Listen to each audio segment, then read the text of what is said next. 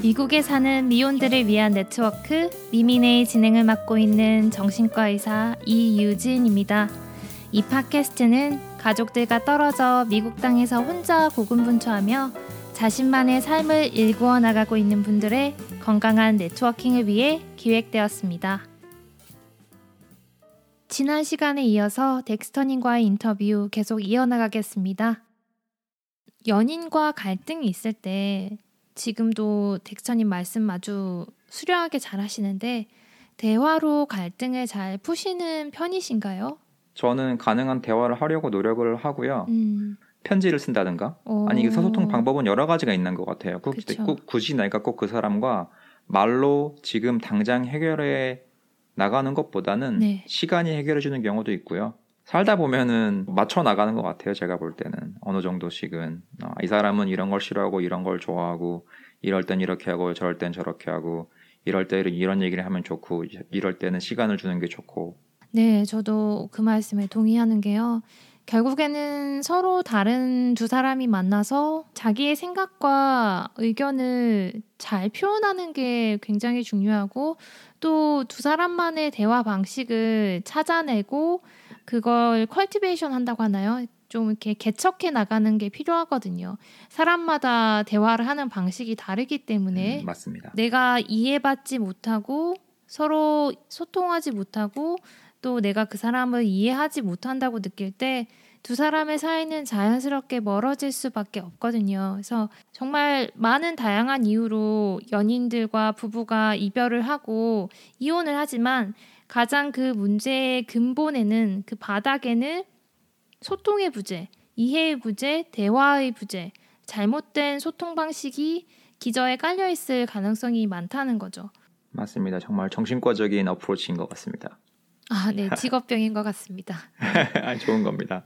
덱스터님 살아오시면서 어, 삶 전체에 크게 영향력을 미친 인물이나 뭐 사건, 계기 같은 것 있을까요?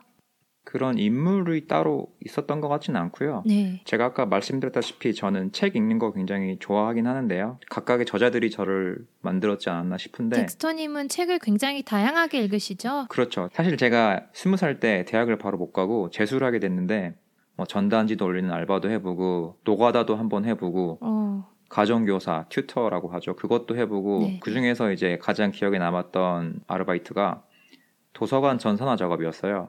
책들을 사무실로 옮겨와서 그 책을 이제 디지털화 시키는 거예요. 바코드를 찍으면 음, 책 제목과 이제 그 지은이와 이런 책 정보들이 이제 컴퓨터에 자동으로 입력이 되게 되는데 네, 그 책들을 이렇게 일일이 쓰다 보니까 책에 제- 내 제목들이 너무 재밌는 게 많은 거예요. 그래서 제가 그 책들을 나중에 읽으니까 상당히 저한테 도움이 많이 되더라고요. 네. 그러니까 그런 책들이 어떤 책이냐면은 힘든 상황에서 그걸 음. 극복해내고 이겨내서 좀 잘 된 케이스들. 제가 지금 생각나는 몇 가지만 얘기해 보면은 광주에 있는 금호 타이어 공장에 있는 사람인데 엄청나게 아이디어를 많이 내 가지고 그 생산력을 증대시켜서 높은 자리까지 갈 수 있었다. 이런 내용도 있었고요. 히말라야 도서관이라는 그런 책도 있고 그 마이크로소프트에 있는 어떻게 보면 굉장히 인텔리 하던 사람이 히말라야에 갔는데 거기에 책들이 하나도 없어서 자기가 이제 도서관에 기증을 하고 도서관을 만들었다 이런 내용도 있고 6.1 약국 갑시다 또 굉장히 저한테 많은 영감을 줬던 책이고 사업을 어떻게 하는가에 대한 좋은 아이디어를 많이 줬는데 끊임없이 자기가 생각을 하다 보면은 어떻게 보면 하늘이 도와준다는 그런 내용도 있었고요. 그런 책에서 얻은 깨달음을 바탕으로 해서 또 덱스터님이 이렇게 열심히 살고 계신 거 아닌가 싶습니다. 지금 덱스터님의 삶의 목표는 뭔가요? 자유를 얻고 싶어요, 자유. 일단 경제적인 관념을 좀 많이 가져서 financial하게 좀 independence가 됐으면 좋겠고요. 비즈니스를 한다든가 아니면 여러 가지 파이프라인을 통해서 내 노동력을 투입하지 않고도 돈이 자동으로 들어오는 시스템을 음, 만드는 게 굉장히 중요할 것 같아요. 그리고 이제 나의 mindset 가지고 싶은 거는 어차피 끝이 없잖아요. 네. 그러니까 나는 이 정도까지 되면 괜찮고 나는 이 정도만 있으면 행복하다. 그런 삶을 좀 같이 갈 수 있는 반려자를 만났으면 좋겠다는 생각이 들어요. financial freedom을 얻고 본인이 운용할 수 있는 시간이 충분하다면 어떤 삶을 살고 계실 것 같으세요?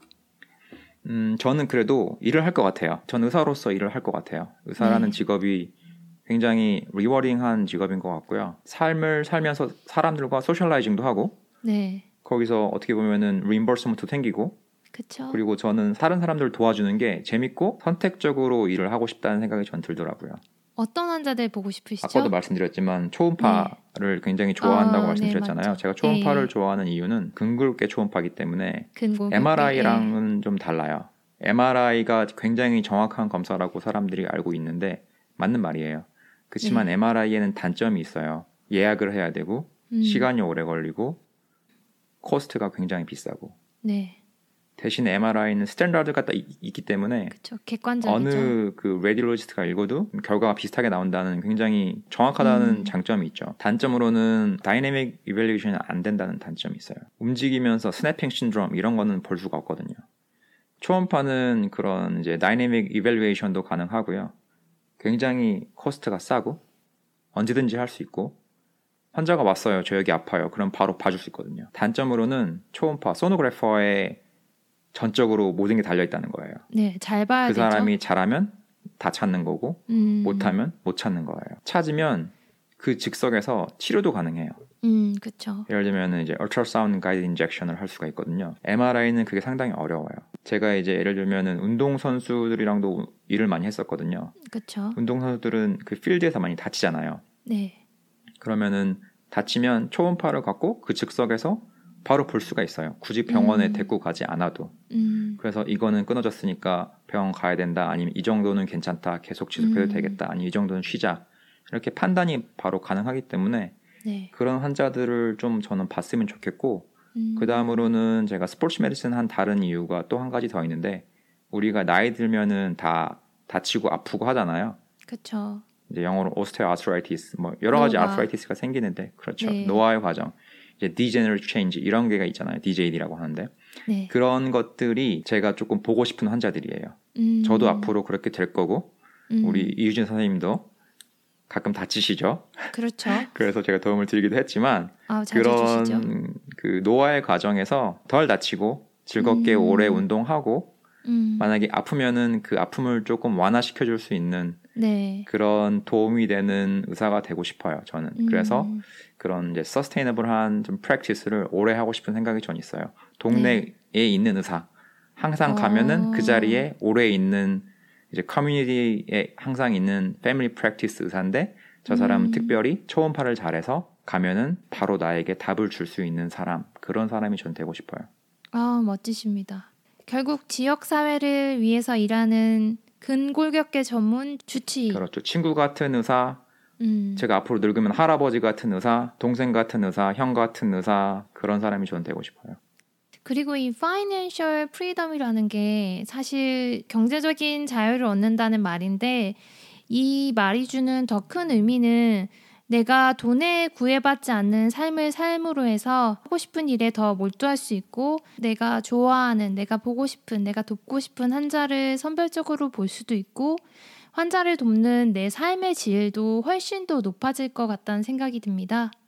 실제로 그 파이낸셜 프리덤을 이룬 의사들의 이야기를 들어보면 환자 보는 일을 멈추지 않고 하시거든요. 그리고 환자를 보면서 더 큰 즐거움과 보람을 느끼신다고도 얘기를 해요. 전적으로 동의해요. 제가 만약에 아침에 출근을 반드시 해야 돼요. 네. 근데 환자가 기다리고 있는 사람이 뭐 20명이 있어요. 완전히 음. 똑같은 환자예요.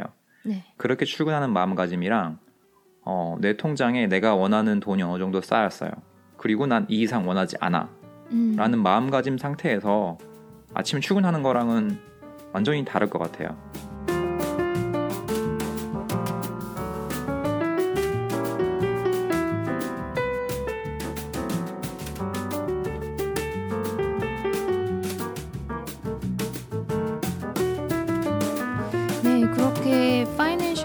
네, 결국 얻게 되면 가장 중요한 내 삶의 주도권을 스스로 얻게 되는 게 또 포인트인 것 같습니다. 어, 내가 하고 싶을 때 하고 하고 싶지 않을 때 하지 않고 내가 해야 할 일이 있을 때 누군가의 허가 없이 내가 주도적으로 결정해서 어, 내 삶을 원하는 대로 이끌어 갈 수 있다는 게 financial freedom이 가져다 주는 가장 큰 이점이 아닐까 싶습니다. 그래서 financial freedom을 얻고 의사로서도 만족스러운 삶을 살고 있다면 그 이후에 덱스터님이 살고 싶은 삶은 또 어떤 삶일까요? 결론적으로는 사실 행복이라는 게 아까도 말씀드렸지만 이제 사람과 관계잖아요. 네. 제가 왜 그 억만장자들 뭐 예를 들면은 버피, 워렌 버핏이나 뭐 빌 게이츠나 이런 사람들이 기부를 음. 많이 하는지에 대해서 생각해 본 적이 있는데 네. 그 사람들이 사실은 그렇게 함으로써 행복을 느끼는 거잖아요. 다른 사람들한테 어. 도움을 줌으로써 tax return 때문이 아니고요. 아주 자본주의적인 그 예, 맞는 그것도 맞는 말이긴 한데요. 네. 예, 틀린 말은 아니지만 이제 그런 거 하면서 자기 만족을 얻는 것 같아요. 행복을 얻는 것 음. 같고 뭐 음. 의학적으로라든지 미국에 오실 수 있으신 의사 선생님을 도와드린다든지 환자들에게 교육을 할 수 있는 의사가 되면, 되면 좋을 것 같아요. 어. 제가 그래서 사실 유튜브도 하려고 하는 이유가 전 세계에 있는 이제 한국말을 쓰는 사람들이 음. 어떻게 보면은 뭐 미국도 마찬가지지만 좀 액세스가 없는 사람들이 많이 그쵸. 있잖아요. 의료 접근성 떨어진 분들. 조금 편하게 쉬운 말로 의학 지식을 좀 얻을 수 있었으면 좋겠다는 생각이 들더라고요. 그래서 그거에 관련된 어, 유튜버를 한번 해보고 싶다는 생각을 해서 언젠가 한번 해보고 싶어요. 결국 나의 개인적인 이득을 취하는 것만에 집중하는 삶이 아닌 타인의 삶을 더 나아지게 하는데 시간과 노력을 쓰고 싶다는 말씀이신 것 같거든요. 제가 호스피스랑 노인정신의학 하면서 만나는 분들 중에 나을 수 없는 병을 안고 살면서 내 삶은 이제 끝났다. 내 삶은 아무런 가치가 없다. 이렇게 생각하시는 분들 많이 계신데요. 이런 분들을 위해서 저희가 해드리는 이야기 중에 하나는 여전히 당신은 누군가를 웃게 해줄 수 있고 타인에게 친절함으로써 그 사람의 하루를 빛나게 할 수 있다. 이런 말씀 드립니다. 결국 내 개인의 이익을 생각하는 것에서 더 넘어서서 이 세상을 아름답게 하고 타인의 하루를 빛나게 하는 일에 나의 생각과 에너지를 쓰는 것은 나의 실존적인 위기를 극복하는 데 도움이 된다는 얘기를 좀 드리고 싶습니다. 지금 덱스터님께 가장 중요한 삶의 의미는 무엇일까요? 저한테는 지금 삶의 의미가 어, 영주권을 빨리 따고 싶어요. 삶의 의미라기보다는 지금 뭐 원하는 것은 어디에도 속박되지 않고 사는 삶인 것 같아요. 그게 뭐 영주권이든지 뭐 financially 아니면 뭐 시간 이런 것들에 대해서 제가 얻고 싶은 거예요. 그게 뭐 시간이 지나면은 영주권은 반드시 나오게 되어 있잖아요. 그러니까 뭐 음, 그게 또 나오면 또 다른 삶의 의미를 찾아가는 거고 음. 그 사이에 뭐 반려자가 생기면은 그 사람을 행복하게 해주는 게 나의 삶의 의미가 될수 있는 거고 음. 지금 당장 생각나는 거는 자유를 얻고 싶네요. 네. 신분의 자유.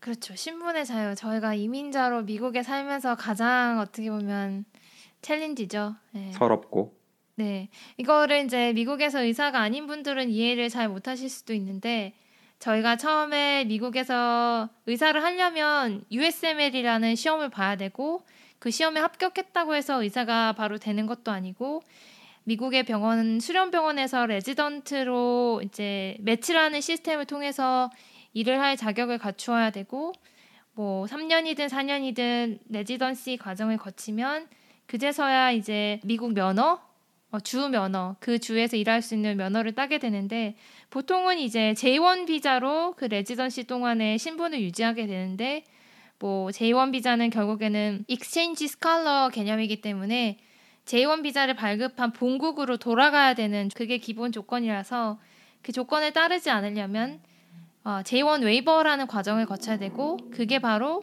지금 덱스터님이 겪고 있는 시간들 어, underserved area에서 의사 부족 지역에서 3년간 일을 해야 된다는 전제 조건이 영주권 얻기 전에 충족이 되어야 되는 거죠.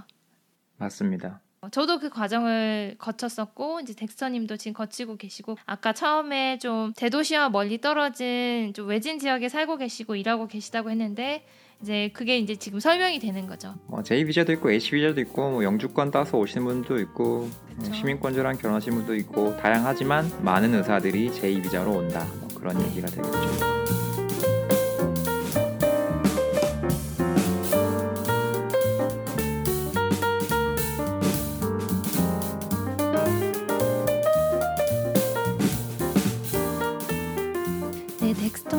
덱스터님과의 인터뷰 이제 곧 마무리 질문해야 될 시간이 다가오고 있는데요. 오늘이 처음이자 마지막 팟캐스트 출연이라고 하신다면 꼭 남기고 가고 싶은 말씀 있으실까요? 지금 아무리 힘들어도 아무리 즐거워도 어차피 시간은 흐르니까 너무 이리힐비하지 말고 너무 힘겨워하지도 말자. 저는 그런 얘기를 하고 싶어요. 이거는 저 스스로한테도 하는 말이긴 한데 그 순간순간을 즐기고 의미 있게 살고 행복하려고 노력 노력하자. 행복이라는 것도 배워서 얻는 것 같아요. 내가 행복이라는 게 무엇인지 알고 그 행복을 얻기 위해선 내가 뭘 해야 되고 내가 뭘 바꿔야 되고 내가 무슨 마음가짐을 가져야 되는지에 대해서는 공부를 해서 알아낸 다음에 그걸 현실에 적용함으로써 얻을 수 있는 것 같다는 생각을 전 했어요. 청취하시는 분들도 마찬가지로 만약에 엄청 힘든 상황에 있거나 하신 분들도 어차피 시간은 흐르니까 꼭 참고 견디시면 행복은 곧 오지 않을까요? 라는 생각을 하게 되, 었습니다 저도 덱스터님 말씀에 동의하는 게요. 지금 눈앞이 캄캄하고 힘든 시간을 겪고 있고 앞이 보이지 않을 만큼 미래도 어두워 보일 때는 가장 중요한 것 중 하나가 발밑에 땅을 보고 걷는 것이거든요. 내 발 하나에 의지해서 단단한 땅을 디디면서 한 걸음 한 걸음 내딛는 게 지금 내가 할 수 있는 가장 중요한 일이고 유일한 일일 수 있다는 거죠. 그러다 보면은 내가 어디로 나아가야 될지에 대한 삶의 방향성도 조금 더 잘 보이기 시작하는 시점이 올 거거든요. 지금 느낄 수 있는 작은 행복에 집중하면서 현재를 열심히 살고 열심히 사는 것도 어렵다면 그냥 할 수 있는 만큼만 하는 것도 충분히 괜찮은 삶이라는 것 여러분들께 좀 말씀드리고 싶습니다. 멋지십니다. 네. 네. 미민에 출연해주신 소감 한마디 말씀해 주실 수 있을까요? 저는 이유진 선생님을 굉장히 존경합니다.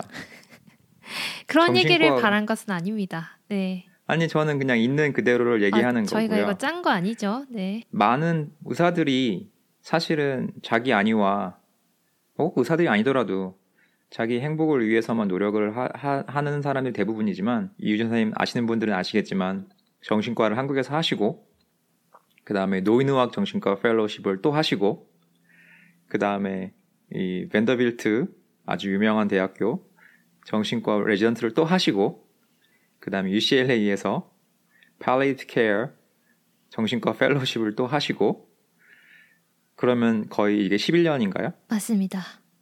11년 동안 수련 과정을 겪으셨는데 강산이 한 번 변했죠 벌써. 그렇죠. 거기서 느낀 바에 따라서 분명히 이 프로그램을 짜셨을 것 같아요. 남에게 도움이 되는 일을 해보자.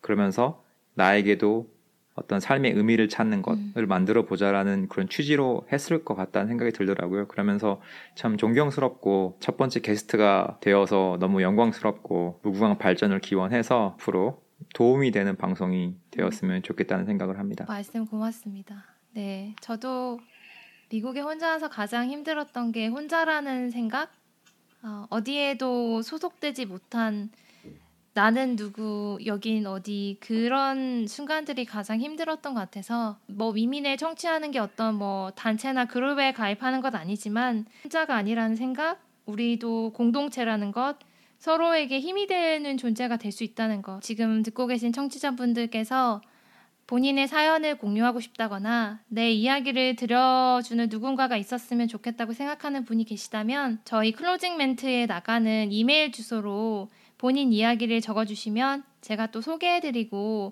함께 공감하는 시간을 가지는 것도 참 의미가 있을 것 같아요. 이 공동체를 만들어 나가는데 동참해 주셨으면 하는 생각이 듭니다. 뭐 덱스터님도 이번 출연을 계기로 해서 본인의 삶에 대해서 좀 돌아보시고 내가 잘 살고 있는지 점검해 보시는 시간도 됐으면 좋겠고 또 앞으로 어떻게 살아갈지에 대해서도 좀 자기 확신을 가지는 시간이 되셨으면 하는 바람이 있습니다. 이거는 그냥 제 제안인데요. 네. 바톤 터치라 그래서 음. 내가 이거 했으니까 너도 이거 해 하면서 넘겨주는 그런 게 있잖아요. 음. 그래서 저는 이제 다음 사람을 한번 지명을 해주고 싶습니다. 아 좋습니다.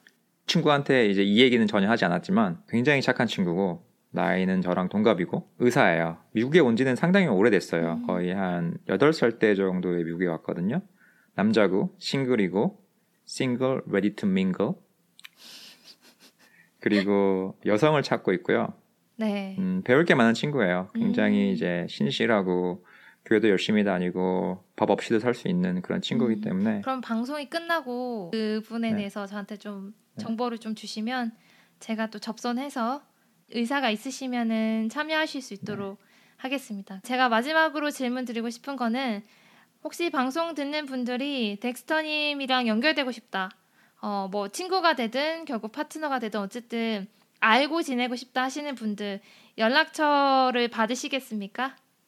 네, 저는 받고 그게 꼭 굳이 반려자를 찾는다거나 뭐 애인을 찾는 건 찾는다거나 하는 게 아니라 음. 친구가 될 수도 있는 거고요. 사업 그럼요. 파트너가 될 수도 있는 거고. 뭐 유진 선생님 잘 아시겠지만 전 socializing 하는 거 굉장히 좋아하고 인맥을 넓히는 거를 굉장히 중요시하게 생각하는 사람이니까요. 이 사실 남는 게 다 사람이라고 결론적으로는 그렇죠. 사람밖에 안 남거든요. 네. 그래서 언제든지 연락하고 싶으신 분은 연락하셔도 되고요. 미국 의사의 삶은 어떠냐? 아니면 스포츠 메디슨이 뭐냐? 아니면은 삶의 진로 음. 그런 거 궁금하신 분들은 제가 얼마나 도움이 될지는 모르겠지만 보내주시면은 성심성의껏 답하겠습니다. 와, 감사합니다. 오늘 출연해 주셔서 정말로 감사드립니다, 덱스터님. 네, 감사합니다.